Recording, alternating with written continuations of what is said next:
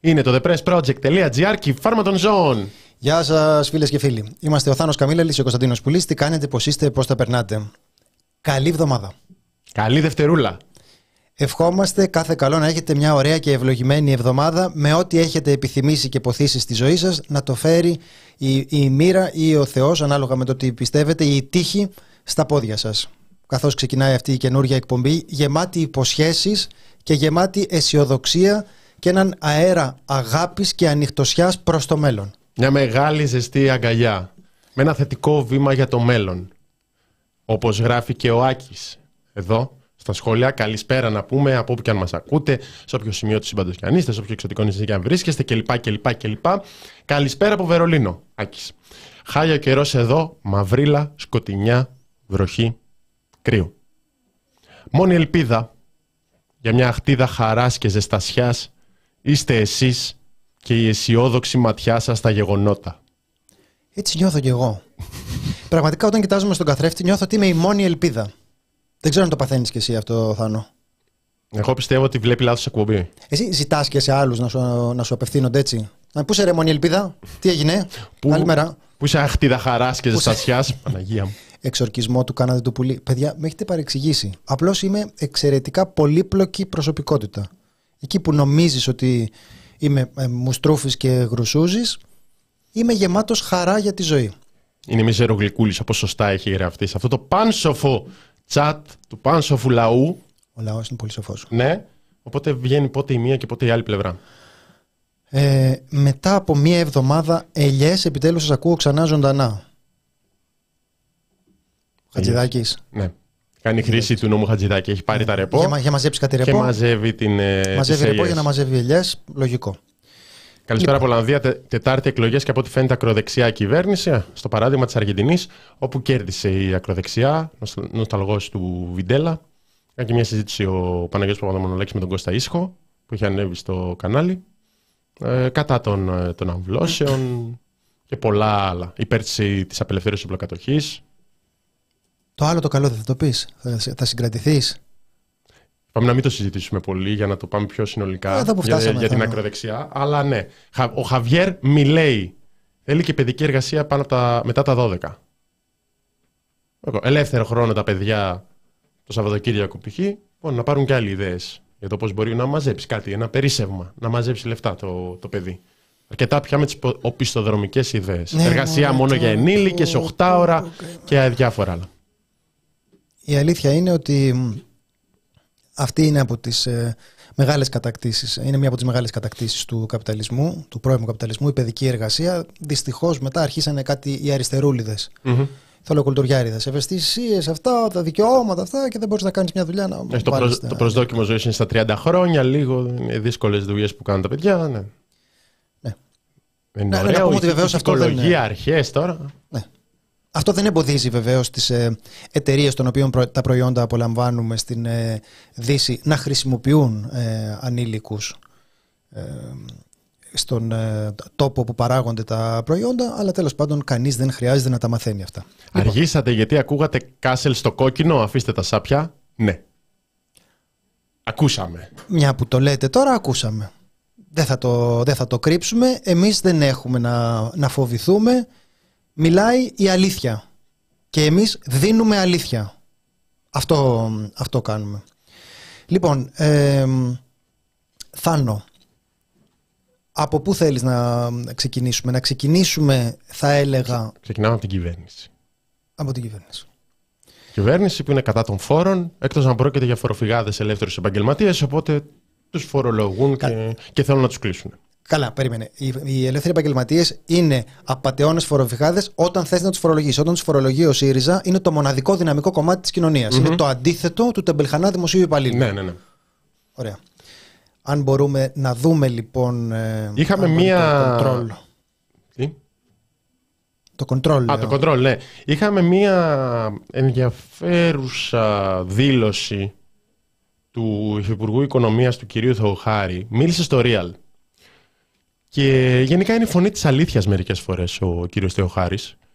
Και για την φορολόγηση των ελεύθερων επαγγελματιών πριν αρκετές εβδομάδες το είχε πει και μετά προσπαθούσαν να το μαζέψουν από την κυβέρνηση ότι τι είναι αυτά τα πράγματα, αποκλείεται, δεν θα γίνει κλπ.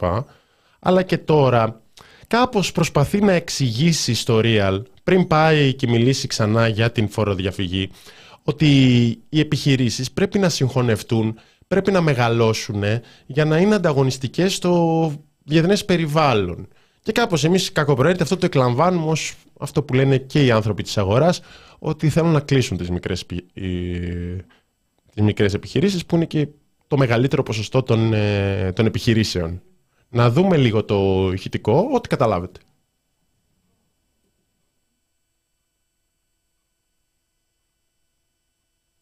Προσπαθούμε να βρούμε και θα συνεχίσουμε το επόμενο διάστημα να δούμε αν υπάρχουν εμπόδια στο να μεγαλώσουν και να γίνουν πιο εξωστρεφείς, γιατί αυτό είναι κρίσιμο για την ελληνική οικονομία.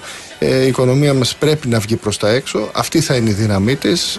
Αυτή είναι η δύναμη της τα τελευταία χρόνια. Δηλαδή και το ότι φέρνει περισσότερες επενδύσεις από το εξωτερικό και ότι κάνει περισσότερες εξαγωγές. Αυτό θέλουμε και μικρές επιχειρήσεις δεν έχουν αυτή τη δύναμη να σταθούν σε ένα πιο ανταγωνιστικό περιβάλλον. Δεν θα έπρεπε να τους το έχετε πει όμως προεκλογικά.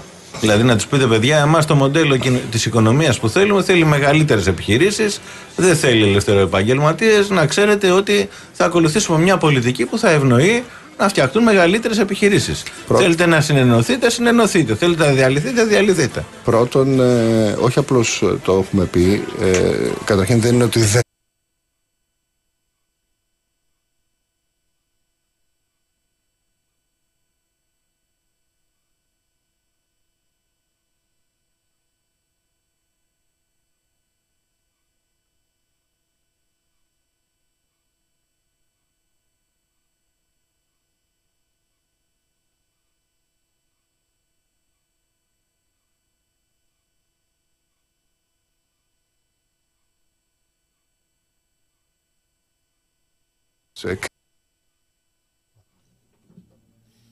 Να ευχαριστήσουμε καταρχάς τον κύριο Χάρη Θεοχάρη για την ενημέρωση.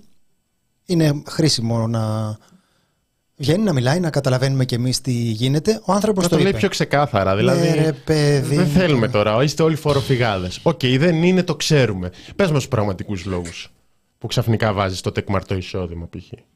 ή για το ότι δίνεις τα λεφτά του Ταμείου Ανάκαμψης σε 500 επιχειρήσεις. Και εδώ λες, δεν μπορούν να είναι ανταγωνιστικές σε ένα διεθνές περιβάλλον.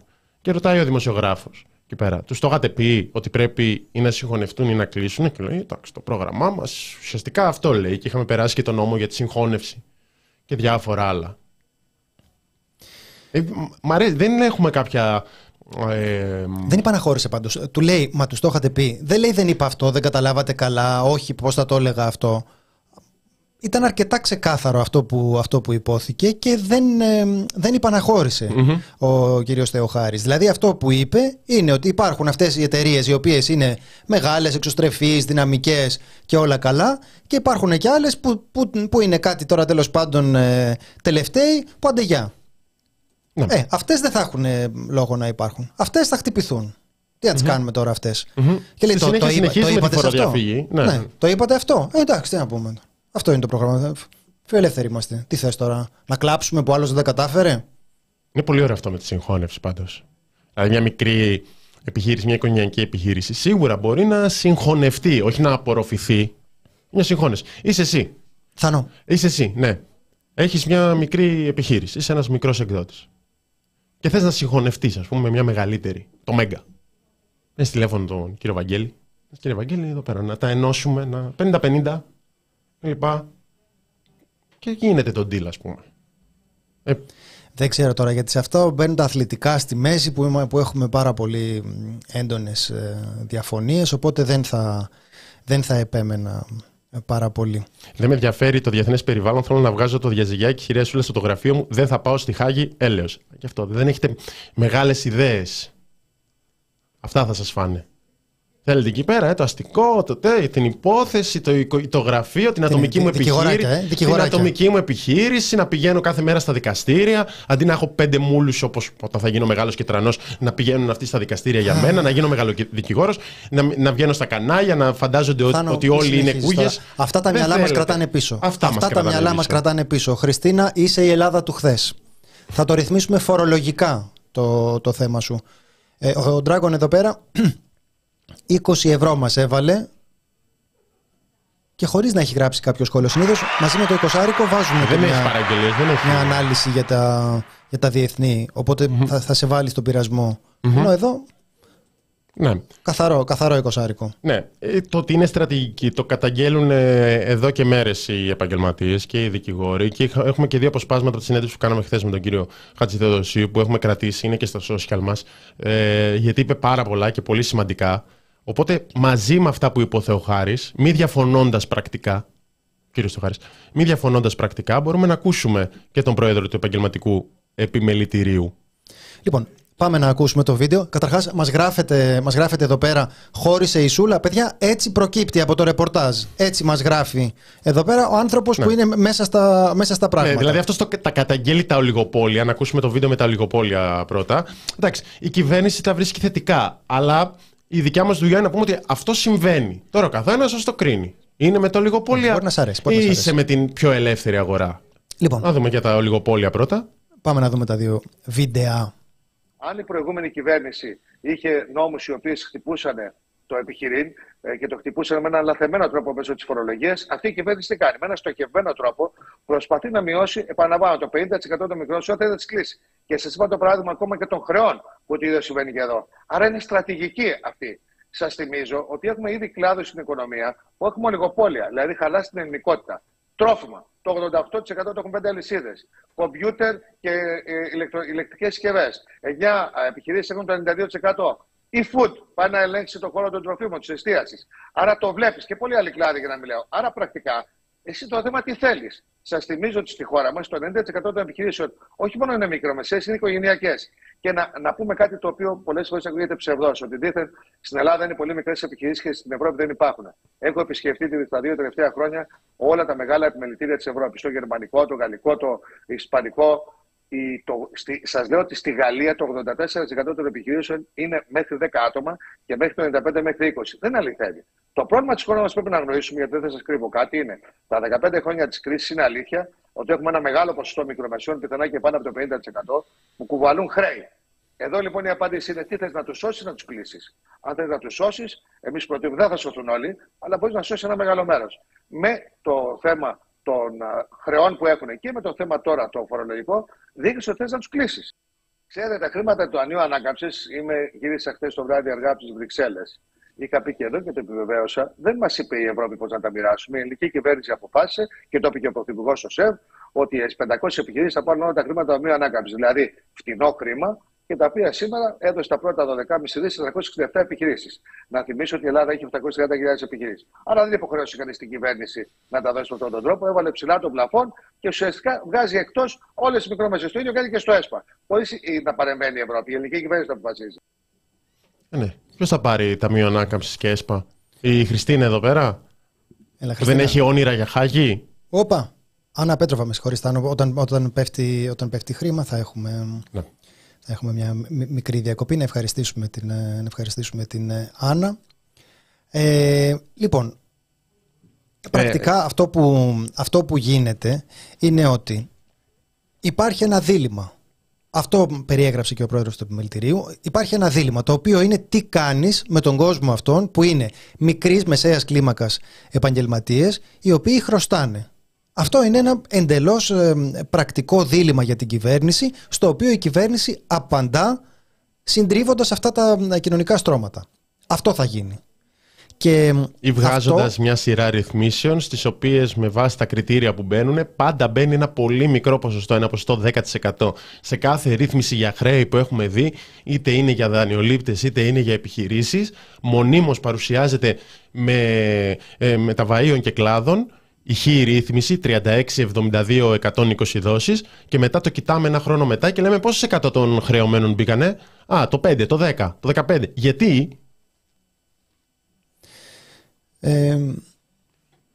Ναι. Γιατί έτσι γίνονται αυτές οι δουλειές. Ψηφίζεις επειδή ο άλλος είναι καλός στη διαχείριση των ελληνοτουρκικών και λες μπράβο ρε, έτσι θέλω πρωθυπουργό μάγκα, νταΐ, παντελονάτο, άντρα σοβαρό, σωστό, να βλέπει τον Τούρκο, να τον κοιτάζει στα μάτια και να του λέει εδώ πέρα είναι λαδάρα, δεν περνάνε αυτά που κάνεις, και μετά ανακαλύψει ότι δεν έχεις δουλειά. Αλλά η αλήθεια είναι ότι αυτό γίνεται ακριβώς με αυτόν τον τρόπο. Είναι κινήσεις αντιπερισπασμού, χονδρικά. Όλη η πολιτική είναι κινήσεις αντιπερισπασμού. Υπάρχει ένα μεγάλο κομμάτι επικοινωνίας στο οποίο εξασφαλίζεται ότι οι άνθρωποι θα συζητούν άλλα αντάλλων και την ίδια στιγμή δεν θα έχουν βρακί να βάλουν. Οπότε πολιτική είναι όλα αυτά που συζητάμε την ώρα που φεύγει το βρακί. Το αγαπημένο μου σε όλα αυτά, ως συνήθως, είναι η προσπάθεια πλήρους αλλαγής πραγματικότητας, διαστρέβλωσης, που γίνεται με το εξής. Δεν φορολογούμε παραπάνω. Το ξέρετε εσείς. Δεν φορολογούν παραπάνω. Πατάσουν τη φοροδιαφυγή. Δηλαδή, μην κοιτάς που εσύ θα πληρώσεις περισσότερο φόρο και θα πληρώσεις φόρο για χρήματα που δεν έβγαλες για ένα μεγάλο ποσοστό των ανθρώπων. Δεν αυξάνεται η φορολογία. Πατάς τη φοροδιαφυγή. Και κατά τα άλλα θα είναι υπέρ της μείωσης των φορολογικών συντελεστών στην κυβέρνηση. Και επίσης, όπως είπε ο κυβερνητικός εκπρόσωπος σήμερα, Κωνσταντίνε, λέει ο κύριος Μαρινάκης ότι δεν τσουβαλιάζουμε. Δεν είναι δυνατόν να τσουβαλιάζουμε όλους τους ελεύθερους επαγγελματίες την ίδια στιγμή που τους βάζεις οριζόντιο όριο, είτε το περνάνε είτε όχι. Άρα τσουβαλιάζεις.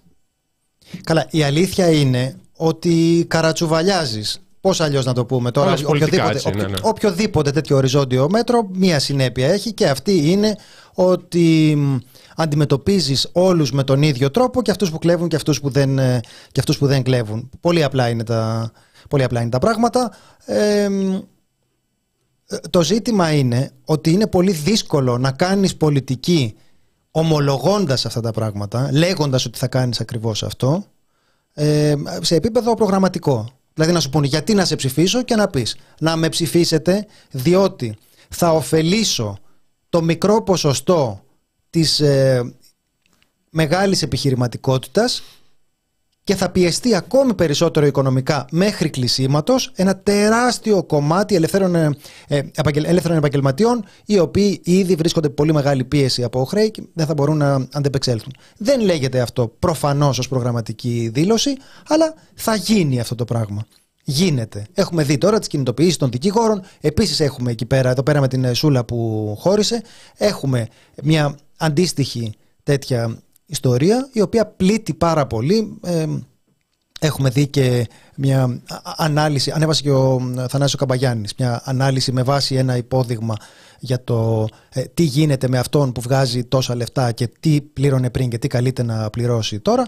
Πρακτικά αυτό που λέμε είναι ότι αυτού του τύπου η εργασία αποθαρρύνεται. Αποθαρρύνεται, θα πει ότι δεν θα είναι φορολογικά συμφέρον να συνεχίσει να ασκήσει το επάγγελμά σου με αυτόν τον τρόπο. Θα πρέπει να βρεις κάποια άκρη, κάποιον τρόπο για να ασκήσει το επάγγελμά σου ως χαμηλά αμοιβόμενος εργαζόμενος κάποιας μεγάλης εταιρείας. Ναι, και την ίδια στιγμή που άμα βγάζεις όντως περισσότερα, πολλά περισσότερα, μια χαρά. Θα δηλώσεις 11 δόλια και ξέρεις ότι δεν θα ενοχλήσει κανείς. Τα έχουμε εξηγήσει πολλές φορές, θα συνεχίσουμε να τα λέμε γιατί είναι πολύ σημαντικό. Αυτό που γίνεται επηρεάζει 700.000 επιχειρήσεις, μικρομεσαίους, ατομικές επιχειρήσεις, ελεύθερους επαγγελματίες, όπως και αν χαρακτηρίζονται. 22 Νοεμβρίου υπάρχει σειρά κινητοποιήσεων, υπάρχει και στην Αθήνα, στην πλατεία Ομονίας, 11.30 ώρα, σωματείων, συνδικάτων κλπ. Με κλάδους να βγαίνουν στο δρόμο και να κάνουν παραστάσεις διαμαρτυρίας σε διάφορες πόλεις της χώρας. Βλέπω εδώ στο σχετικό άρθρο που έχουμε βάλει κινητοποιήσεις από την Ομοσπονδία Εμπορίου και Επιχειρηματικότητας Θεσσαλίας, για παράδειγμα. Καλούν φοροτεχνική, φαρμακευτικός σύλλογος, ο δικηγορικός σύλλογος Λάρισσας, Καρδίτσα, εμπορικός σύλλογος διοροκλήσιμων καταστημάτων, Τρίκαλα, Γιάννενα, Βόλος. Θα υπάρχει σειρά κινητοποιήσεων μεθαύριο. Σήμερα είναι 20, στις 22 και θα περιμένουμε και τις επόμενες κινητοποίησεις. Υπάρχει αποχή δικηγόρων κλπ. Και η κυβέρνηση υπόσχεται κάποιες σημειακές βελτιώσεις μονίμως, καθώς είναι τα άρθρα σε διαβούλευση. Δεν φαίνεται ότι θα αλλάξει θα αλλάξουν τα βασικά σημεία του νόμου. Και όπως λέγαμε και με τον κύριο Χατζηδέδοση, δεν είναι μόνο αυτά. Μένουμε και εμείς μερικές φορές στα χοντρά. Δηλαδή, βγαίνει ο άνθρωπος και λέει: Δεν θα μετράνε όλα τα έξοδα που δηλώνουμε. Ρωτάμε ποια έξοδα δεν θα μετράνε και λέει: Θα τα εξειδικεύσει. Μα δεν γίνεται να τα εξειδικεύσει όμως, γιατί οι διαφορετικοί κλάδοι έχουν διαφορετικά έξοδα. Και καταλαβαίνεις το δικαίωμα της ένστασης. Μπορείς να αποδείξεις ότι δεν βγάζεις 11.000. Καλή τύχη, κάνε ένσταση, πάνε στα δικαστήρια. Μας έγραφε την ώρα που κάναμε τη συνέντευξη ένας φίλος ότι την έκανε τη διαδικασία. Δεν πήγε καλά. Ναι. Ξανά. Αν δεν πήγε καλά, ξαναδοκίμασε. Ξανά ένσταση. Θα πληρώσει περισσότερα μετά. Με όλα αυτά, συν ότι χάνεις τον χρόνο σου και δεν δουλεύεις για να βγάλεις τα 11.000 που πρέπει να βγάλεις. Αλλά ναι. Λοιπόν, Θάνο, να περάσουμε στο επόμενο θέμα μας. Μας ρωτάτε αν ξεκίνησε ο σύντροφος Κασελάκης την εκπομπή. Ναι, τα είπαμε και πριν, την ακούσαμε. Όχι μόνο ότι ξεκίνησε, την ακούσαμε. Ευτυχώς δεν συμπίπτει με τη δική μας εκπομπή, γιατί αλλιώς θα παίρναμε τηλέφωνα ζωντανά στον αέρα. Αυτά ήταν πολύ ωραία. Δεν τα βγάζουν όμως. Δεν ήταν ζωντανά. Τα διαβάζουν. Δεν ήταν ζωντανά. Εντάξει. Υπάρχει. Στοιχειώδης φρόνηση. Ναι. Α, έτσι το θέτεις. Εγώ πήγα να πω ότι υπάρχει ένα ξεσκαρτάρισμα τέλος πάντων. Προφανώς. Θα βγάλει ζωντανά τηλεφωνήματα στον αέρα. Δεν γίνεται να το κάνεις αυτό, γιατί μπορεί να θα εκτεθεί. Δεν ξέρεις τώρα ποιος θα εμφανιστεί και αν θα εμφανιστεί για πλάκα. Ποιος θα το έκανε αυτό τώρα, ρε παιδί μου. Τι να πάρουν τηλέφωνο. Να σε βρίζει ο καθένας στον αέρα ζωντανά. Για ποιο λόγο να το κάνεις. Θάνο, σε προτιμώ με κουκούλα. Μας γράφει ο Αλέξανδρος. Γιατί με έχεις δει με κουκούλα. Εννοεί φούτερ, δεν εννοεί. Του δοσύλλογου ή του Κουκλουξ Κλάν. Έχω κουκούλα. Πώς θέλει να τη φορέσεις τότε. Όχι, δεν θα ήταν καλό. Ο στυλίστας εκπομπής μου έχει πει όχι. Μάλιστα. Λοιπόν, Αλέξανδρε, δεν θα μπορέσεις να φορέσεις την κουκούλα, έτσι, ό,τι βλέπεις. Αν ακούσατε την ερώτησή μου για το πρωτεϊνικό συμπλήρωμα. Χριστίνα, έκανες ερώτηση για το πρωτεϊνικό συμπλήρωμα. Είναι αυτή που ξεκίνησε και έλεγε, ξεκίνησε να τη διαβάσει η Λουπάκη και μετά είδε ότι είναι τρολάρισμα και δεν τη διάβασε. Προφανώς αυτή θα είναι. Πράκτορας της φάρμας. Λοιπόν. Παρίσφρισε. Όχι, θα συνεχίσουμε με τα σημαντικά, θα πάμε μετά στο ΣΥΡΙΖΑ. Τι σημαντικό θέλεις. Γάζα. Μπούμε να βάλουμε ενδιάμεσα τις... να βάλουμε ενδιάμεσα το... ενώ να βάλουμε ενδιάμεσα την κατάσταση στο ΣΥΡΙΖΑ, πώς φαίνεται. Πιο καλό μου φαίνεται, αλλά. Η εκπομπή σχεδιάζεται έτσι. Λοιπόν, Ζωή, τι λες να κάνουμε. Εντάξει τώρα, Ζωή, όμως δεν. Θες να ανοίξεις την πόρτα να ρωτήσεις την Νεκταρία, π.χ. Νεκταρία! Τι να πούμε τώρα, πες. Λοιπόν, ναι. Α, αυτό το έκανε. Μάλιστα. Ωραία. Λοιπόν, έλα να πάμε τη Γάζα και να καταλήξουμε δηλαδή με τον Κασελάκη. Έλεγα να πάμε τα ελληνικά πρώτα. Τι λες εσύ. Θα συνεχίσουμε να το συζητάμε. Όχι, εντάξει. Η εκπομπή γράφεται τώρα. Ναι. Ακόμα ένα νοσοκομείο θύμα Ισραηλινών βομβαρδισμών. Δηλαδή είναι από τις ειδήσεις που έχει γίνει κανονικότητα. Υποθέτω ότι είναι φοβερό το πως υπήρχαν δήθεν διαφορετικές απόψεις και ένας πόλεμος προπαγάνδας για την επίθεση με τους εκατοντάδες νεκρούς στο νοσοκομείο στη Γάζα πριν μερικές εβδομάδες. Και ακόμα μαθαίνουμε και εντωμεταξύ καταπέφτουν όλοι οι ισχυρισμοί του Ισραήλ από την πρώτη στιγμή. Και τώρα κανονικά συνέχισαν να βομβαρδίζουν νοσοκομεία χωρίς κανένα πρόσχημα. Με το απλό πρόσχημα ότι υπάρχει ένα υπόγειο από κάτω, το οποίο δεν έχουμε δει. Ό,τι βίντεο έχει κυκλοφορήσει είναι μια μούφα και μισή. Για από προηγούμενα νοσοκομεία και από δήθεν τα τούνελ της Χαμάς. Και μιλάμε τώρα για το Ινδονησιακό νοσοκομείο που το πρωί υπήρχαν αναφορές ότι είναι περικυκλωμένο από τάγκς. Νοσοκομείο περικυκλωμένο από τάγκς, σύμφωνα με το BBC και το Al Jazeera. Διεθνή μιμιέ λένε ότι περικύκλωσαν το νοσοκομείο. Υπάρχουν αναφορές για πυροβολισμούς, προσπάθεια εισβολής στο κτίριο. Δεν επιβεβαιώνει ο Ισραηλινός στρατός βέβαια, αλλά υπάρχουν οι αναφορές για τις ναι, για τα τούνελ από κάτω. Περίπου 700 ασθενείς και υγειονομικό προσωπικό υπάρχουν στο Ινδονησιακό νοσοκομείο. Βρίσκεται στις παρυφές του προσφυγικού καταβλισμού Τζαμπαλίγια, που βομβαρδίστηκε με περίπου 200 νεκρούς πάλι πριν 10 μέρες. Και οι ομάδες των υγειονομικών αποφάσισαν να παραμείνουν στο πλευρό των ασθενών τους. Καταρχάς να πούμε για την πρώτη αυτή μετακίνηση που την ανέφερε ο Θάνος πολύ συνοπτικά. Να βεβαιωθούμε ότι έχει γίνει αντιληπτό αυτό, ότι περάσαμε ένα μέρος αυτής της συζήτησης αναλύοντας τα επιχειρήματα για το αν έχουν χτυπηθεί νοσοκομεία και από πού έπεσε η ρουκέτα. Εντάξει, αυτή τη στιγμή είμαστε στη φάση που το Ισραήλ λέει είναι στόχοι τα νοσοκομεία, αλλά είναι στόχοι διότι χρησιμοποιούνται ως στρατηγία της Χαμάς. Συνεπώς αυτό έρει την προστασία του διεθνούς δικαίου, γιατί είναι πια στρατιωτική στόχη. Οπότε περάσαμε το πρώτο στάδιο που λέγαμε όχι, δεν τα χτύπησα. Είμαστε στο στάδιο που βεβαίως αποτελούν στρατιωτικούς στόχους τα νοσοκομεία, και ο ισχυρισμός τώρα, ο κυλιόμενος αυτός ισχυρισμός του Ισραήλ είναι ότι καλά κάνουμε όμως και τα χτυπάμε, γιατί αυτά είναι στρατηγία. Σε αυτό έχει προσπαθήσει με αλλεπάλληλα βίντεο, στοιχεία και συνεντεύξεις να υποστηρίξει αυτόν τον ισχυρισμό. Το λιγότερο μπορούμε να πούμε ότι είναι κάθε άλλο παρά βέβαιος ο ισχυρισμός αυτός. Δηλαδή και εδώ πέρα για το νοσοκομείο αυτό λέει ότι έχει 55 μέτρα σύραγγα κάτω από το νοσοκομείο. Προφανώς αντιλαμβάνεστε ότι το γεγονός ότι υπάρχει μια σύραγγα δεν αποδεικνύει ότι αυτό είναι στρατηγείο της Χαμάς. Θα χρειαζόταν κάτι να έχει βρεθεί σε κάποια από αυτά και να μπορέσουν να το αποδείξουν.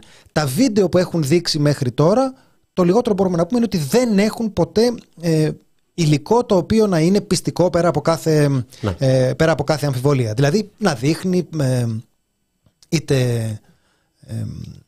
υπήρχαν φωτογραφίες από Καλάσνικοφ, για τις οποίες το BBC έγραφε ότι δεν μπόρεσε να επιβεβαιώσει από πότε και από πού είναι η φωτογραφία, αλλά κατά λοιπά τα στοιχεία που έχει φέρει στη δημοσιότητα το Ισραήλ είναι αδύναμα ως προς αυτό.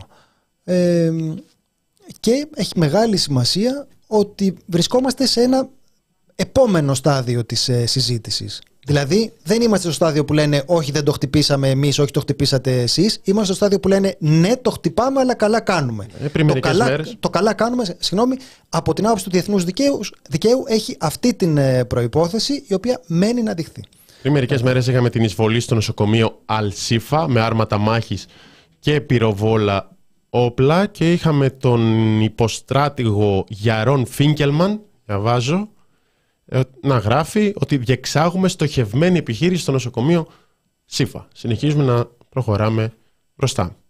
Το συγκεκριμένο νοσοκομείο, σύμφωνα με τον ΟΗΕ, ήταν πριν την εισβολή 2.300 άνθρωποι, ασθενείς, νοσηλευτικό προσωπικό και εκτοπισμένοι. Εκτοπισμένοι από τις εισβολές του Ισραήλ. Που λες, παιδιά, εκενώστε, και δίνεις σημαντική ένωση στο πρώτο νοσοκομείο, και μετά φεύγουν οι άνθρωποι, πάνε σε ένα άλλο νοσοκομείο, μετά κάνεις και εκεί εκένωση. Πού να πάμε. Μας γράφει Λαμπρινής στα σχόλια, 55 μέτρα είναι γελίο, στο Βιετνάμ ήταν 250 χιλιόμετρα. 55 μέτρα είναι υπόγειο για να βάλεις το ποδήλατό σου. Δεν είναι ακριβώς σύραγγα. Τέλος πάντων, ναι. Αυτό νομίζω ότι μπορούμε να το πούμε, ότι τουλάχιστον με τα μέχρι τώρα στοιχεία, τα βίντεο που έχει χρησιμοποιήσει ο επικοινωνιακός μηχανισμός του Ισραήλ είναι αδύναμα. Και υπάρχουν και ρεπορτάζ, είχαν πάλι οι New York Times που εξηγούσαν τον ισχυρισμό αυτόν του Ισραήλ, αλλά ενώ ο τίτλος ήταν αρκετά επιθετικός για το πώς χρησιμοποιούν τα νοσοκομεία ως ορμητήρια, στη συνέχεια διαβάζοντας μέσα το άρθρο έβλεπες ότι η τεκμηρίωση αφορούσε μαρτυρίες προδεκαετίας, μια έκθεση της Διεθνούς Αμνηστίας, αλλά πάλι προδεκαετίας, και κάποια πιο πρόσφατα, αλλά είναι πράγματα στα οποία θέλει πολύ μεγάλη προσοχή στο πώς εκφραζόμαστε γι' αυτό. Ναι, και έχουμε και την καταγγελία των Γιατρών Χωρίς Σύνορα που βγήκε την Κυριακή και καταγγέλει εσκεμμένη, Γιατροί Χωρίς Σύνορα το λένε αυτό, εσκεμμένη επίθεση σε αυτοκινητοπομπή που μετέφερε προσωπικό τους. με ένα νεκρό και ένα τραυματία. Ήταν μια αυτοκινητοπομπή που προσπαθούσε να απομακρύνει 137 άτομα μέλη του Παλαιστινιακού προσωπικού των Γιατρών Χωρίς Σύνορα και τις οικογένειές τους. Ήταν εγκλωβισμένοι για μία εβδομάδα σε εγκαταστάσεις των Γιατρών Χωρίς Σύνορα που βρίσκονται κοντά στο νοσοκομείο Αλ-Σίφα στη Γάζα. Καταδικάζουν οι γιατροί με τον πιο έντονο τρόπο αυτή την εσκεμμένη επίθεση. Έγινε το πρωί του Σαββάτου στις 9 τοπική ώρα. 5 αυτοκίνητα, όλα με εμφανή σήμανση και τα διακριτικά των Γιατρών Χωρίς Σύνορα και με ενημέρωση και των δύο πλευρών της σύγκρουσης για αυτήν την κίνηση. Δεν τους επιτράπηκε κιόλας να περάσει το σημείο ελέγχου για ώρες. Μετά ακούστηκαν οι πυροβολισμοί. Μετά γίνει. Αυτά. Δηλαδή σε αυτόν τον απολογισμό, προφανώς όλες οι ζωές μου τρένε το ίδιο. Αλλά παράλληλα έχεις και χτυπήματα που όλο και περισσότερο καταγγέλλονται στοχευμένα. Έχεις τα χτυπήματα σε οικογένειες δημοσιογράφων, του Αλτζαζίρα που γράφεται εδώ για την κάλυψη που έχει δημοσιογράφη στη Γάζα και βομβαρδίστηκαν τα σπίτια τους. Έχεις προσωπικό του ΟΗΕ σε αριθμούς ρεκόρ εργαζομένων του ΟΗΕ. Και για τους δημοσιογράφους ισχύει το ίδιο. Για τους δημοσιογράφους είναι αριθμοί ρεκόρ. Και θα πει κάποιος πόσο στοχευμένα ξέρουν ότι εκεί είναι και πάνε και βομβαρδίζουν. Θα πω όχι, θα το πω καλόπιστα. Αλλά τουλάχιστον όλοι αυτοί οι αριθμοί που βλέπεις, αυτός είναι πρωτοφανής, αυτός είναι πρωτοφανής, αυτός είναι πρωτοφανής, δείχνει ότι είναι πρωτοφανής, ότι δεν υπάρχει καμία απολύτως διάκριση. Δεν μιλάμε για παράπλευρες απώλειες. Μιλάμε περισσότερο ότι είναι άμαχοι, θα βομβαρδίσουμε τους αμάχους. Το χωρίς καμία διάκριση είναι κάτι το οποίο φαίνεται ότι ισχύει σε πάρα πολλές περιπτώσεις. Έχουμε συνεχώς καινούργια στοιχεία και για το rave party. Στοιχεία προς την κατεύθυνση της άποψης ότι υπήρξαν θύματα από Ισραηλινά πυρά στο rave party, και διάβαζα μια ανάλυση που έλεγε ακριβώς σε πόσες άλλες περιπτώσεις έχει συμβεί αυτό, δηλαδή η αντεπίθεση των Ισραηλινών να είναι με τέτοια ένταση που να διαφορούν για το ότι θα υπάρξουν και δικά τους θύματα μαζί με τους Χαμάς. Τέλος πάντων, λοιπόν, αυτό δεν αναιρεί ότι έγινε η επίθεση της Χαμάς. Απλώς δίνει μια καλύτερη εικόνα για το τι συνέβη στο πάρτι, και όντως τα στοιχεία που έρχονται στη δημοσιότητα αλλάζουν την αρχική διατύπωση από το αρχικό αφήγημα, ότι η Χαμάς επιτέθηκε. Δεν επιβεβαιώνεται κάποιος θεωρία συνωμοσίας από διάφορες που έχουν ακουστεί. Απλώς μαθαίνουμε περισσότερα στοιχεία. Δεν είναι κάτι. Είναι έρευνες, είναι σε εξέλιξη, βγαίνουν καινούργια στοιχεία, γι' αυτό δεν το αναφέρουμε πιο πολύ. Για το τι τελικά έγινε. Ναι. Λοιπόν. Πάμε να περάσουμε στα δικά μας. Ναι, και είχαμε και μετά το πλήγμα και πολίτες που έλεγαν για αυτή την επίθεση του Ισραηλινού στρατού. Αυτό λεγόταν από την αρχή. Είχε μιλήσει μια γυναίκα, αν δεν κάνω λάθος, που είχε κυκλοφορήσει μαρτυρία της σε δυτικά μέσα.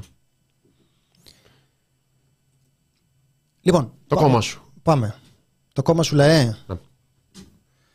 Λοιπόν, πάνε πολύ καλά τα πράγματα στον ΣΥΡΙΖΑ. Έχουν φαγωθεί εκεί πέρα να ξεμπερδεύουν με το παλιό. Mm-hmm. Έχουν μπει δηλαδή οι άνθρωποι. Ποιο είναι το καινούριο? Ο Πολάκης. Εντάξει, ο Πολάκης δεν είναι πολύ καινούριο. Είναι σχετικά όμως καινούριο. Mm-hmm. Σχετικά. Ναι. Από πότε είναι ο Πολάκης στο ΣΥΡΙΖΑ? 14-15. 15 ήταν. Το μνημονιακό το ψήφισε. Ναι, αλλά δεν ήταν πιο παλιά, Ναι. Ας πούμε ότι είναι το σχετικά καινούριο. Έχει καβαλήσει στη φάση της ανόδου του ΣΥΡΙΖΑ. Mm-hmm. Έλενα Κρήτα. Αρκετά πιο καινούριο. Λοιπόν, όλοι αυτοί προσπαθούν να ξεμπερδέψουν με το παλιό. Mm-hmm. Χειροτερεύει η κατάσταση εκεί πέρα, χειροτερεύει και η όλη συζήτηση στον ΣΥΡΙΖΑ. Είναι μια απελπισία. Είναι μια απελπισία και είναι με συγκεκριμένους δράστες πολύ χαμηλού επίπεδου η συζήτηση. Δηλαδή είχαμε μια πολύ χυδαία επίθεση κατά την άποψή μου, μάλλον μια χυδαιότητα σκέτο, όχι επίθεση ακριβώς. Τέλος πάντων, κάτι χυδαίο του Παύλου Πολάκη προς την Εσία Αναγνωστοπούλου, που τόλμησε να πει και να κάνει πολιτική κριτική ότι δεν κάνει για επιτελική θέση ο Παύλος Πολάκης. Και πώς απάντησε ο Παύλος ο Πολάκης, Κωνσταντίνε? Έχουμε την ανάρτηση να το δούμε σε φωτογραφία. Ο κύριος Μήτικας. Πάμε, Βασίλη. Τη βλέπουμε σε φωτογραφία. Ναι. Αναφέροντας ότι πώς γίνεται τώρα, δεν κάνω, ναι, όταν εσύ είχες πρόβλημα υγείας και εγώ σε βοήθησα, τότε έκανα. Όχι, μανούλα μου, όχι. Και το βλέπω αυτό, π.χ. Σαββατοκύριακο, δεν είναι δυνατόν. Ξέρεις πώς απαντιέται αυτό, είναι θέμα και είναι αξιακό το ζήτημα εδώ πέρα. Ας τις πολιτικές σας, ας τα όλα. Δεν το κάνεις αυτό. Δεν το κάνεις γενικά στη ζωή σου. Όταν κάνεις ένα καλό, ας πούμε, όταν βοηθάς έναν άνθρωπο, δεν έρχεσαι ποτέ μετά να του πεις «Καλά ρε, εγώ που σε βοήθησα τότε». Καλά τώρα. Ένα μέρος του προβλήματος είναι το να ζητάς αντάλλαγμα για το ότι βοήθησες. Τώρα το να υπάρχει screenshot που αναφέρεται σε ένα ζήτημα υγείας, παρότι ήταν ήδη δημόσιο, αλλά τώρα αναφέρεσαι σε αυτό και λες τον άλλον ότι θα πρέπει, επειδή τότε είχες πει δημόσια και βοήθησες, μου χρωστάς, ας πούμε, τι πρέπει να είσαι στο στρατόπεδό μου, είναι κάποιοι τους ρουσφέτη. Τη δουλειά σου έκανες γενικά. Δουλειά σου ήταν να δημοσιοποιήσεις τα προβλήματα των πολιτών. Έτυχε να είναι κάποιος δικός σου, δηλαδή να μιλάς για τα προβλήματα των πολιτών. Εντάξει, είναι και καλή ανάρτηση, Πολάκη. Είναι καλή. Αλλά δεν συγκρίνεται με τίποτα με την αγαπημένη μου, που είναι αυτή που είχε βάλει τις συγχειρήσεις που έχει κάνει.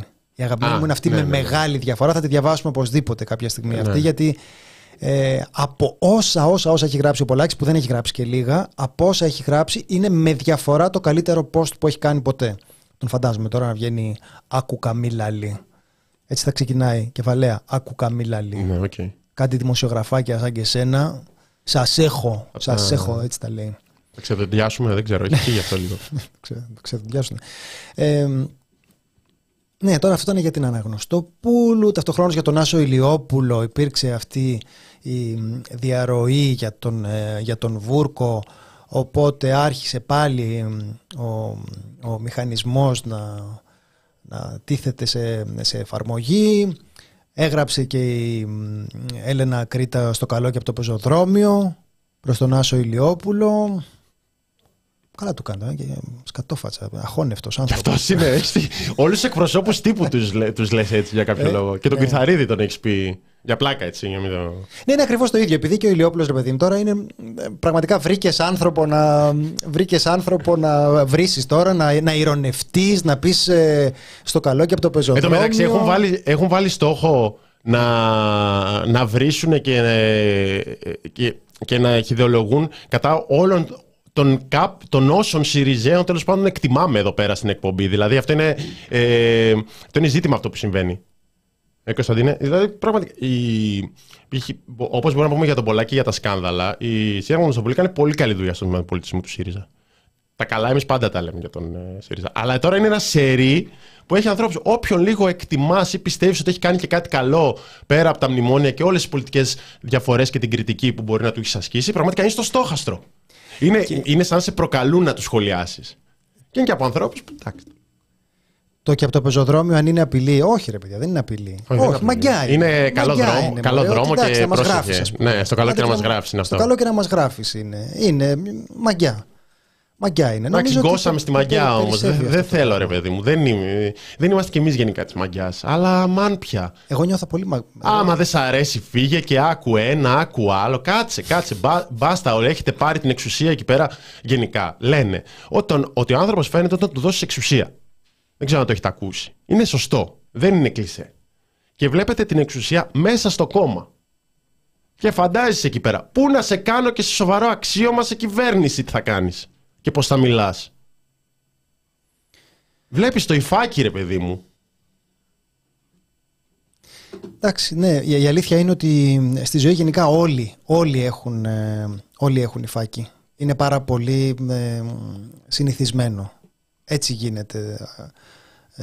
Είναι πάρα πολύ συχνό οι άνθρωποι να είναι σίγουροι ότι τα κάνουν όλα σωστά και να έχουν και μια μαγκιά απέναντι στους υπόλοιπους. Καλά, δεν είναι και συνηθισμένο. Δεν είναι συνηθισμένο. Όχι. Επειδή δεν οδηγείς το λες, Θάνο. Ναι, εντάξει. Όσο είναι η ειδική κατάσταση. Ναι. Εκεί πέρα είναι Υπάρχει, ρε παιδί μου, αυτό το αντρίλα. Όλοι έχουν δίκιο. Και αυτός που βγήκε από το στόπ και αυτός έχει δίκιο. Εδώ πέρα σε αυτό που συμβαίνει, νομίζω ότι είναι μια διαμάχη που πραγματικά είναι άνθρωποι. Εγώ δεν λέω, ρε παιδί μου. Έγραψε η Μαργαρίτα Συγγενιώτ πάλι για τον Άσο Ηλιόπουλο, λέγοντας πράγματα λίγο πολύ λογικά. Οι διαφωνίες είναι γνωστές τώρα, οι πολιτικές διαφωνίες. Αλλά τέλος πάντων λέει, ρε παιδί μου, τι έκανε στο Υπουργείο Εργασίας, την επιθεώρηση, τι συνέβη, πώς λειτουργούσε η επιθεώρηση εργασίας. Κάποια πράγματα τα οποία είχαν ένα νόημα. Βρυσίδηκε εκεί η Έλενα Κρήτα προς την συγγενιό του. Κάνε πιο εκεί. Τελειώνει η ανάρτηση. Ουσιαστικά είναι ένας διάλογος, ρε παιδί μου, κάπως απρεπής. Το καταδικάζει ο πρόεδρος, να λέμε τα θετικά, ότι καταδικάζει την τοξικότητα του διαδικτύου. Φαντάζομαι ότι ο Πολάκης δεν θα παραπέμφθει σε κάποια επιτροπή με το ερώτημα της διαγραφής. Δεν θα γίνει κάποιο δημοψήφισμα για διαγραφή Πολάκη μετά από αυτό που είπε για την Αναγνωστοπούλου. Και για τον Πολάκη τον καταδίκασε, τον έβαλε στη θέση του, λέγοντας την εκπομπή στο κόκκινο, την ακούσαμε με τα αυτιά μας. Δεν ήταν χρήσιμο αυτό που έκανε. Δεν είναι χρήσιμο. Αυτή η ανάλυση που βλέπετε, που είναι ο άλλος και λέει «Ακουσία, εγώ που σε είχα βοηθήσει, πώς γίνεται τώρα και να ορίστε που, τότε που είχες το πρόβλημα». Δεν ήταν χρήσιμο. Δεν μπορείς να πεις ότι ήταν απρεπές, αλλά δεν ήταν χρήσιμο. Κριτική στην άλλη πλευρά που δεν αναγνωρίζει το αποτέλεσμα της εσωκομματικής εκλογής, γιατί δεν κάνει. Αυτό θα μπαίνει ως τιτλάκι από κάτω. Όποιος δεν το αναγνωρίζει, κάνει λάθος. Αυτή ήταν η τέτοια, το έχουμε πει. Γιατί δεν το αναγνωρίζει. Ο μόνος που δεν τα αναγνωρίζει, ας πούμε, είναι ο Δρίτσας. Δηλαδή, αυτή η πλευρά δεν τα αναγνωρίζει. Δεν έχει βγει κάποιος από. Ούτε ο Τσακαλώτος βγήκε ποτέ. Ο Τσακαλώτος το είπε πολύ σωστά. Λέει: εγώ διαφωνούσα με το να γίνει έτσι. Έγινε έτσι, βγήκε, δεν διαφωνώ με το αποτέλεσμα. Τώρα δεν ξέρω, φίλης τι είχε πει. Μια πλευρά, τέλος πάντων. Μια πλευρά Δρίτσας. Δεν θυμάμαι, κάποιοι από αυτούς, κάποιοι σε ελάχιστες φράσεις είχαν πει να φύγει. Το είχαμε και στην ανασκόπηση για το Κασελάκη. Τι να φύγει, ρε παιδιά, κέρδισε εκλογές και λες να φύγει. Άλλο αυτό. Αλλά μην αλλάζουμε θέμα, γιατί υπάρχει πάρα πολύ αυτό το να αλλάξουμε θέμα. Είναι επιχείρημα χειρανθρώπου αυτό. Το θέμα είναι αυτοί που κέρδισαν και το πώς χειρίζονται την εξουσία που κέρδισαν. Και αυτή τη στιγμή είναι ότι όποιος δεν διαφωνεί, τον ανεβάζουμε σε ένα post στο Facebook και τον βάζουμε να τον κατασπαράξουν για πράγματα που υπόθηκαν ή που δεν υπόθηκαν. Ή που δεν υπόθηκαν έτσι, από μια κλειστή συνεδρίαση. Όλοι αυτοί που ξαφνικά άρχισαν να βρίζουν τον Άσο Ηλιόπουλο. Δεν άκουσαν τον Άσο Ηλιόπουλο που να λέει ο ΣΥΡΙΖΑ ή ο παδί του ή οι ψηφοφοροί είναι βούρκος. Αν δεν κάνω λάθος, είναι πρώτο θέμα. Ναι, είναι μια διαρροή στο πρώτο θέμα. Ανέβηκε, ποσταρίστηκε, πάμε. Δεν είναι κατάσταση αυτή. Δεν γίνεται. Και δεν είναι και επίπεδα και δεν είναι και αξιακά, ρε παιδί μου. Αφήνουμε όλο. Είναι το ίδιο πολιτικά.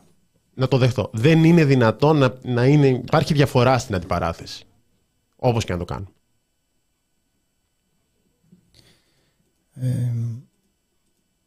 Υπάρχουν και δύο μέτρα, δύο σταθμά. Μια και είπες ανασκόπηση. Τι έγινε, όλα καλά. Κοπάνα το σουκού. Μας έπεσε βαρύ το Λονδίνο, Είχα στο Λονδίνο. Ναι, γι' αυτό δεν κάναμε ανασκόπηση, όντως, γιατί έλειπα στην Αγγλία. Τι να κάνουμε, δεν γίνεται σε μια μέρα για ανασκόπηση, παιδιά. Φοβερό επιχείρημα αυτό. Εγώ δεν ψήφισα Μητσοτάκη, ας πούμε, δεν μπορώ να κάνω κριτική. Προφανώς μπορείς να κάνεις κριτική. Ναι, είναι πέρα αυτό που λέμε. Δεν μπορείς να πεις, εγώ δεν αναγνωρίζω αυτή την κυβέρνηση. Ψηφίστηκε.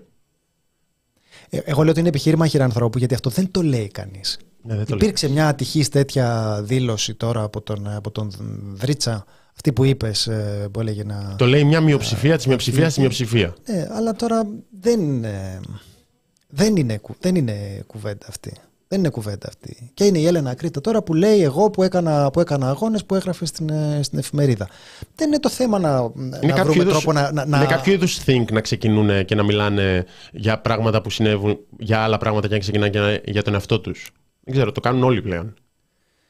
Δηλαδή, έχεις να αντιπαρατηθείς για ένα τέτοιο. Δεν με ενδιαφέρει. Το εγώ που γεννήθηκα εκεί, εγώ που έγραψα αυτό, εγώ που έχω κάνει αυτούς τους αγώνες, δεν με ενδιαφέρει καθόλου. Με ενδιαφέρει τώρα. Για αυτό που γίνεται τώρα, έχεις να πεις κάτι. Δεν με νοιάζει. Τι έκανες, τι έγραψες, τι τέτοιο. Από την άλλη, ρε παιδί μου, δεν είναι το νόημα τώρα να μηδενίσει κανείς προς την αντίθετη κατάθεση, να πούμε προς όλους, έλα μωρέ και ποιος είσαι. Η αλήθεια είναι ότι γενικά. Τα επιχειρήματα που ξεκινούν από το ξέρεις ποιος είμαι εγώ δεν είναι πολύ πιστικά. Στην προκειμένη περίπτωση δηλαδή Λογοκρισία πάντως υπέστησαν και από ό,τι κατήγγυλαν για πολιτικούς λόγους ή εμέσως κατήγγυλαν και άνθρωποι που είχαν εκπομπές στο κόκκινο και τώρα δεν έχουν. Δεν είδα μια ανάρτηση για αυτούς. Εντάξει, πόλεμος είναι. Είναι εσωκομματικός πόλεμος. Δηλαδή δεν είναι ένα ζήτημα αρχής στο οποίο λες ότι αφού ο άλλος χάνει την εκπομπή του, ας πούμε, θα πρέπει να σταθώ στο πλευρό του. Είναι ότι ο άλλος έχει μια εκπομπή στην οποία να ασκεί κριτική στον άνθρωπο που στηρίζεις, οπότε άντε γεια. Ναι. Είναι νομίζω το τελευταίο που χρειαζόμαστε και δεν ξέρω κιόλας πώς θα εξελιχθεί το πράγμα από άποψη εκλογικών ποσοστών. Υπάρχει μια πιθανότητα να μην είναι καθόλου καλή ιδέα όλα αυτά. Γιατί ξέρετε, όλη αυτή η μπούρδα με την επικοινωνία ισχύει άμα έχεις και την ισχύ και τα μέσα με το μέρος σου. Αν δεν τα έχεις, ξεφουσκώνουν πάρα πολύ εύκολα όλα αυτά. Και στην περίπτωση του Κασελάκη, επειδή είναι ένα πρόσωπο πάρα πολύ εύθραυστο, είναι πολύ εύκολο να συμβεί αυτό. Θέλω να σας πω ότι διάβασα το βιβλίο του Κοντιάδη το Σαββατοκύριακο. Ο Θάνος είναι προκατηλημένος λόγω... Επιτρέπετε να το πω αυτό. Τώρα που το είπες. Δεν μπορώ να σας αναφέρω περισσότερα για αυτό που είπε ο Θάνος, αλλά μιλώντας με έναν συνάδελφο, μου έλεγε ότι βιβλίο που έχει γραφτεί σε 20 μέρες πόσο καλό να είναι. Εμένα μου άρεσε το βιβλίο, δηλαδή το πρώτο κομμάτι, το πιο περιγραφικό, λέει πράγματα που είναι λίγο πολύ γνωστά. Το πιο θεωρητικό κομμάτι που μπαίνει σε αυτή την κουβέντα για το τι επέτρεψε αυτό το φαινόμενο, το βρήκα ενδιαφέρον. Και η αλήθεια είναι ότι είναι και, μου φάνηκε τουλάχιστον εμένα, αρκετά καλά ζυγισμένο, με την έννοια ότι το αντιμετωπίζει ως πρόβλημα, δεν τσιμπάει με την αισιοδοξία των ανθρώπων που λένε ότι επιτέλους έτσι θα λυθούν τα προβλήματά μας. Το χαρακτηρίζει ως παθολογία του μεσιανισμού, δεν είναι δικές του λέξεις, αλλά αυτό είναι περίπου το ζήτημα.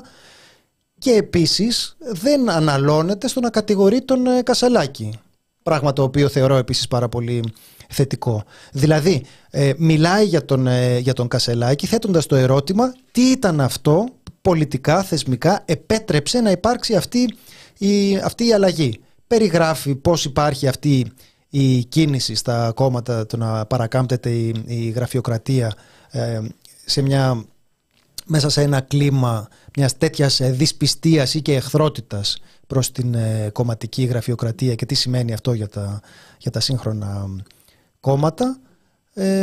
Και η αλήθεια είναι ότι αυτό που μένει από όλα αυτά, ίσως περισσότερο και από τις αναλύσεις, είναι ότι ξαναβλέπεις τις εμφανίσεις του Κασελάκη. Έχει και μια ιδιαίτερη χάρη όταν διαβάζει σε γραπτό κείμενο αυτά που έχει πει ο Κασελάκης, γιατί εκεί...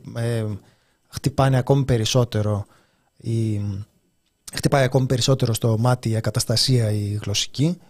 Και θυμήθηκα και μια συνέντευξη που είχε δώσει στην Βασιλική Ισιού, ότι δεν είχα συγκρατήσει ποτέ αυτό το απόσπασμα. Μιλούσε για τα ιδιωτικά πανεπιστήμια ο Κασελάκης, τον ρωτούσανε και λέει εντάξει, εγώ δεν μπορώ να πιστέψω ότι ένα σύγχρονο κόμμα όπως ο ΣΥΡΙΖΑ θα είναι κατά των ιδιωτικών πανεπιστήμιων. Δεν νομίζω να λέει κάτι τέτοιο ο ΣΥΡΙΖΑ. Που ήδη είναι λίγο αστείο να λες δεν νομίζω για ένα ζήτημα που αφορά τις θέσεις του κόμματος του οποίου τώρα ηγείσαι. Και σχολιάζει ο Κοντιάδης ότι ένας άνθρωπος ο οποίος αγνοεί τελείως τις θέσεις του κόμματός του, κόμματός του όσο είναι, σε ένα κεντρικό ζήτημα της πολιτικής αντιπαράθεσης της εποχής μας. Οπότε το ζήτημα παραμένει, καθώς πηγαίνουμε και προς την απογευματινή εκδήλωση που θα γίνει. Θα έχει streaming η εκδήλωση, με Λιάκο και Κοντιάδη. Κασελάκης, Λιάκος και Κοντιάδης. Προσπαθείς να με πείσεις με κάποιο τρόπο να παρευρεθώ, είτε από απόσταση είτε από κοντά, σε αυτήν την εκδήλωση. Εγώ θα την ακούσω, για να δούμε αν είναι άνθρωπος ή AI ο Πουλής. Πουλή έκλαψες διαβάζοντας το βιβλίο. Όχι ρε παιδιά, τι με περάσατε. Δεν έχω καρδιά εγώ. Μια μηχανή είμαι. Πες αυτό, βάζει άλλους 5 ευρώ. Πες αυτό, το λες. Ακριβώς. Βλέπει ένα κείμενο ανασκόπησης. Το λέει. Βάζει και λίγο συνέστημα εκεί πέρα, είναι προγραμματισμένος γι' αυτό. Ναι, εδώ φώναξε. Ναι, το έχουμε σε σκαλέτα. Το κάνω. Εδώ περίμενε χειροκρότημα. Εδώ να φανείς ευαίσθητος.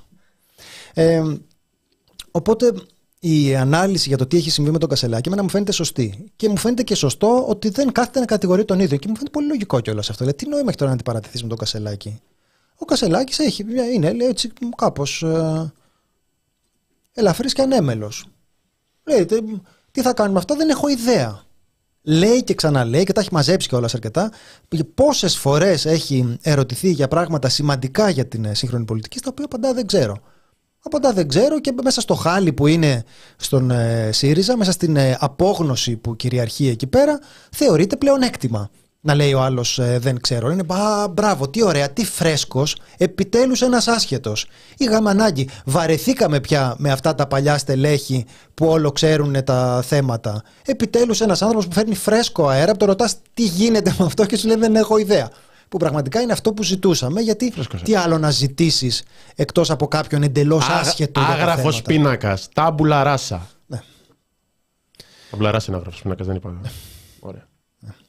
Οπότε, αν δεν κάνω λάθος, ο Λιάκος θα πρέπει να είναι ο μοναδικός διανοούμενος που έχει γοητευτεί από το φαινόμενο και κρατάει μια στάση ευγενική. Να κάνω ένα ποδοσφαιρικό σχόλιο εδώ, το οποίο θα δώσει σε αυτή την κουβέντα.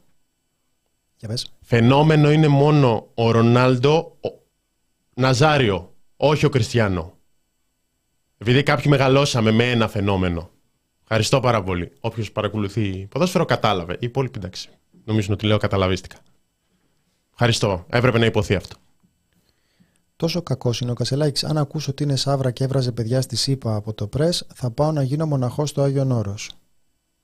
Εντάξει, αυτό μου φαίνεται υπερβολικό. Δεν το έχω ακούσει. Δεν θέλω να πω πράγματα τα οποία δεν έχουμε διασταυρώσει με δική μας έρευνα. Δεν το ξέρω αυτό για τα ότι έβραζε παιδιά στις Ηνωμένες Πολιτείες. Θάνο. Το ξέρεις εσύ όχι, αυτό, όχι, αν μπορούμε να πούμε ότι ο... Μπορώ να επιβεβαιώσω την ιστορία στην ανασκόπηση με τα υπόγεια της CIA. Ναι, εμένα έτσι και χειρότερος μου φαίνεται, αλλά ξαναλέω, θεωρώ πολύ φρόνιμο αυτό που κάνει ο Κοντιάδης στο βιβλίο. Ενδιαφέρον έχει ο ΣΥΡΙΖΑ, όχι ο Κασελάκης.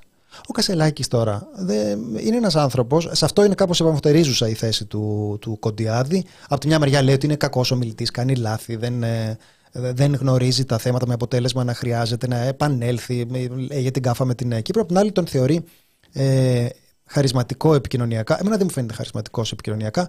Μου φαίνεται πολύ ωραίος, νέος, ευθαλής, αστραφτερόδοντος και καλογυμνασμένος, αλλά είναι ένας άνθρωπος που δεν μπορεί να σταυρώσει δύο λέξεις. Αυτό γενικά δεν θεωρείται επικοινωνιακό προτέρημα. Συνεπώς, δεν θα έβλεπα ούτε ακόμη και αυτό. Δηλαδή πιο πολύ μου φαίνεται χαρακτηριστικό της απόγνωσης αυτού του πολιτικού χώρου, ό,τι και αν είναι αυτός ο πολιτικός χώρος, δεν ξέρω τι είναι αυτός ο πολιτικός χώρος, παρά θεωρώ ότι έχει νόημα να συζητήσει κανείς για τον Κασελάκη. Για τον Κασελάκη δεν έχω ιδέα τι μπορεί κανείς να... έτσι κι αλλιώς είναι ένας άνθρωπος για τον οποίο δεν ξέρουμε τίποτα, ούτε αυτός ξέρει τι θέλει, που πάνε τα τέσσερα, δεν νομίζω ότι έχει πάρα πολύ... νόημα. Ναι. Ρωτάτε αν σχολιάσει και κάτι για τις εκλογές στην Αργεντινή. Λίγο στην αρχή, πολύ περισσότερο αύριο Λαμπρινή live, ζωντανά, εδώ από το στούντιο, στην καρέκλα που κάθομαι. Και επίσης υπάρχει και ήδη συνέντευξη του Παναγιώτη Παπαδομανωλάκη με τον Κώστα Ίσχο, μέλος της Πολιτικής Γραμματείας Λαϊκής Ενότητας, πρώην αναπληρωτή Υπουργό Εθνικής Άμυνας. Για τις εκλογές της Αργεντινής. Αυτά. Επίσης, τι άλλο ήθελα να πω. Βλέπω σχόλια εδώ. Διαβάσει το βιβλίο μέχρι τα απόγευμα. Φαινόμενο Ουεμπανιάμα. Αν λέτε να μην έχει διαβάσει το βιβλίο Κασελάκης, είναι 168 σελίδες. Νομίζω ότι... εντάξει. Θα τα καταφέρει. Λες να βάλει να του το... του κάνουν περίληψη. ChatGPT. Τέλος πάντων, δεν έχει σημασία. Και δεν ξέρω και τι μπορεί να βγει από αυτή τη συζήτηση. Ο Λιάκος έχει πάντοτε ενδιαφέρον. Ξαναλέω ότι εγώ το βιβλίο το βρήκα καλό, δεν το βρήκα κακό. Παρότι είναι ένα βιβλίο που έχει γραφτεί, πήρε το δός, μέσα στην... φούρια των εξελίξεων. Τώρα ο Κοντιάδης λέει κιόλας ότι δεν έχει μεγάλη σημασία τι θα γίνει, γιατί είναι μοναδικό φαινόμενο με τέτοια ένταση, τέτοια ταχύτητα, να υπάρξει ένας άνθρωπος ο οποίος έρχεται απ' έξω και κατακτά ένα έτοιμο πολιτικό κόμμα. Γιατί προφανώς θα μπορούσε να ξεκινήσει την καριέρα του φτιάχνοντας κόμμα, αλλά τρέχα γύρευε τώρα τι θα κάνεις. Εδώ πέρα παίρνεις στημένο μαγαζί. Είναι πάρα πολύ καλή ιδέα. Δεν μου φαίνεται και τόσο αδιάφορο το τι θα γίνει. Δηλαδή, προφανώς θα είναι διαφορετική η εκτίμησή μας αν αυτό το πράγμα ξεφουσκώσει με μια κακή εκλογική παρουσία του ΣΥΡΙΖΑ στις ευρωεκλογές, και θα είναι διαφορετικό αν είναι θριαμβευτική. Δεν θα μιλάμε για το ίδιο φαινόμενο. Σε αυτούς που μας λέτε ότι θα αντέχατε και με λιγότερο Κασελάκη, εντάξει, είναι μια συζήτηση που ανακυκλώνεται αυτή. Εγώ απλώς το υπενθυμίζω πότε ότι δεν έχει σημασία αν συμφωνούμε ή διαφωνούμε. Προφανώς εγώ δεν συμφωνώ με τον ΣΥΡΙΖΑ, γιατί αλλιώς θα ήμουν στον ΣΥΡΙΖΑ ή θα τον ψήφιζα. Δεν ήμουν, δεν τον έχω ψηφίσει ποτέ, οπότε φυσικά ξεκινάμε από μια θέση μιας πολιτικής απόστασης. Αλλά έχει σημασία ποιο είναι το πολιτικό περιβάλλον μέσα στο οποίο δρούμε. Όλοι.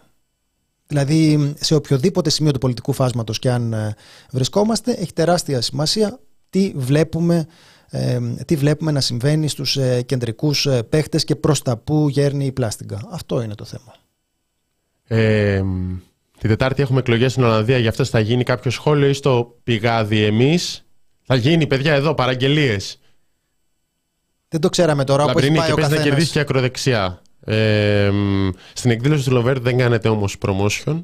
Έχει εκδήλωση ο Λοβέρδος? Σήμερα έχει.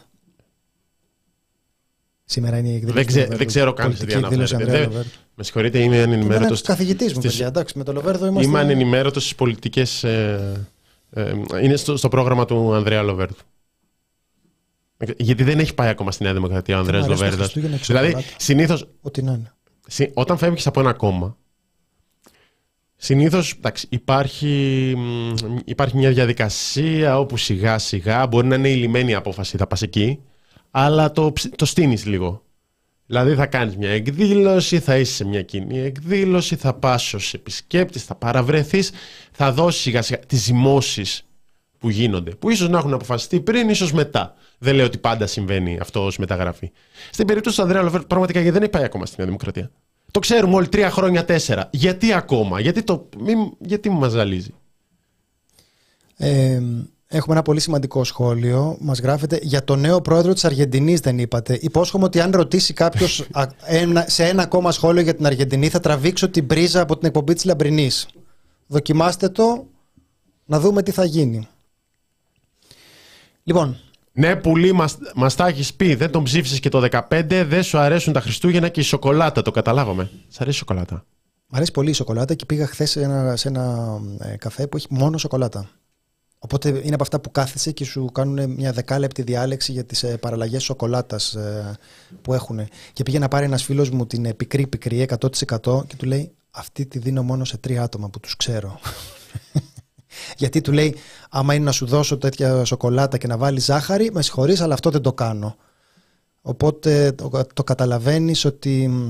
Ο Διονέλης έλεγε ότι θα κάνει μάλλον δικό του κόμμα ο Λοβέρδος. Κοίταξε, και αυτό συνήθως είναι μια διαδικασία για να πας σε άλλο. Να αλλάζει. Έχει ξανακάνει επίσης κόμμα ο Λοβέρδος.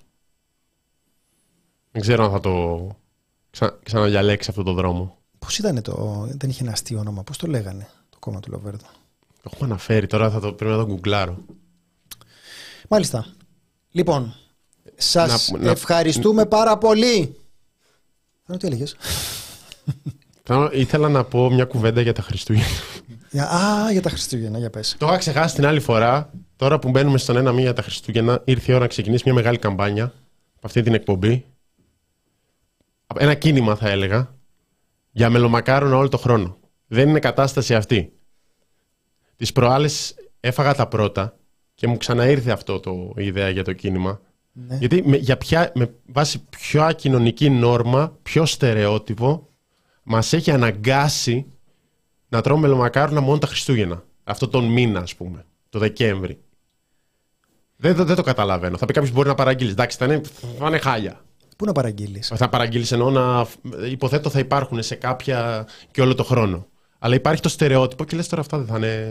Θα έχουν ξεμείνει από κάποτε. Οπότε πείτε όχι σε αυτό το στερεότυπο. Να κάνουμε. Φτιάξτε. Αβάζ. Παραγγείλτε. Να φτιάξουμε ψήφισμα. Αβάζ. Δεν ξέρω, είμαστε πολύ σε αυτό. Έχω μιλήσει με κόσμο. Θάνο, το θέμα είναι να χρησιμοποιείς αυτό το βήμα που σου έδωσε η ζωή για καλούς σκοπούς. Τα μελομακάρονα πιστεύω ότι είναι ένας τέτοιος σκοπός. Α, ρήξη. Μπράβο, ναι. Μια ανορθόγραφη ρήξη. Αυτό δεν ήταν του Λοβέρδου. Όντως. Θα ξεχάσεις. Ναι. Αν τα έτρωγες όλο τον χρόνο, δεν θα τα εκτιμούσες τόσο. Έχουμε και φιλοσοφικά μηνύματα για τα μελομακάρονα. Όχι, θέλω να υπάρχει δυνατότητα. Το ξέρω. Δεν θα παίρνω κάθε μέρα, άμα υπάρχουν. Αλλά θέλω να έχω την επιλογή, να μπορώ να δεχθώ ένα κέρασμα σε μελομακάρονα. Ο άνθρωπος οριμάζει όταν του αρέσουν οι κουραμπιέδες περισσότερο από τα μελομακάρονα. Να μας πει και ο Πουλής που είναι πατέρας και ξέρει. Πες Πουλή. Είμαι με τα μελομακάρονα. Ευχαριστούμε πολύ. Δεν είμαι μαζί σου αυτό. Καταλαβαίνουμε ότι αυτό μπορεί να δημιουργήσει περισσότερα πάθη από τις τοποθετήσεις για τον ΣΥΡΙΖΑ και να τσακώνεστε και να έχουμε διαγραφές και blog και να μπαίνουν οι κουραμπιεδικοί από κάτω και να βρίζουν. Ναι, να αποσύρονται συνδρομές, δεν ξέρω εγώ τι. Και όταν σου έλεγα εγώ για το πρόβλημα υγείας που είχες, μου έλεγες τότε ζήτω τα μελομακάρονα. Τώρα να δούμε τι λες.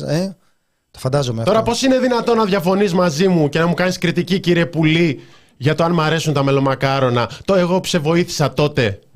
Γιατί δεν έχεις την άποψη που θέλω εγώ τώρα, Κωνσταντίνε Πουλή, Κώστα Πουλή. Νάντια Μουτσουρούφη. Να δεχτώ ένα κέρατο, άκουσα μόλις μπήκα. Νομίζω ότι παράκουσες, Νάντια. Νομίζω ότι δεν μίλησε κανείς για αυτό. Ναι. Μάλιστα. Ωραία να τρώμε και οβελία όλο το χρόνο. Γιατί εντάξει, υπάρχει. Κατσίκι. Λοιπόν, περάσαμε αξέχαστα. Λίγες στιγμές στη ζωή μου έχω νιώσει τέτοια χαρά, ανάταση, συγκίνηση και αισιοδοξία για τη νέα γενιά όσο με τα σχόλιά σας σήμερα. Να είστε καλά, ο Θεός να σας έχει καλά που γράφετε πάντα τέτοια σχόλια. Τα λέμε αύριο. Αύριο σε μια καλύτερη Ελλάδα, σε ένα καλύτερο στούντιο. Ένα καλύτερο πλανήτη. Σε ένα καλύτερο πλανήτη, σε μια καλύτερη εκπομπή. Με έναν ακόμα καλύτερο Κωνσταντίνο και έναν πάλι μέτριο Θάνο. Αυτά. Γεια σας. Γεια. Yeah.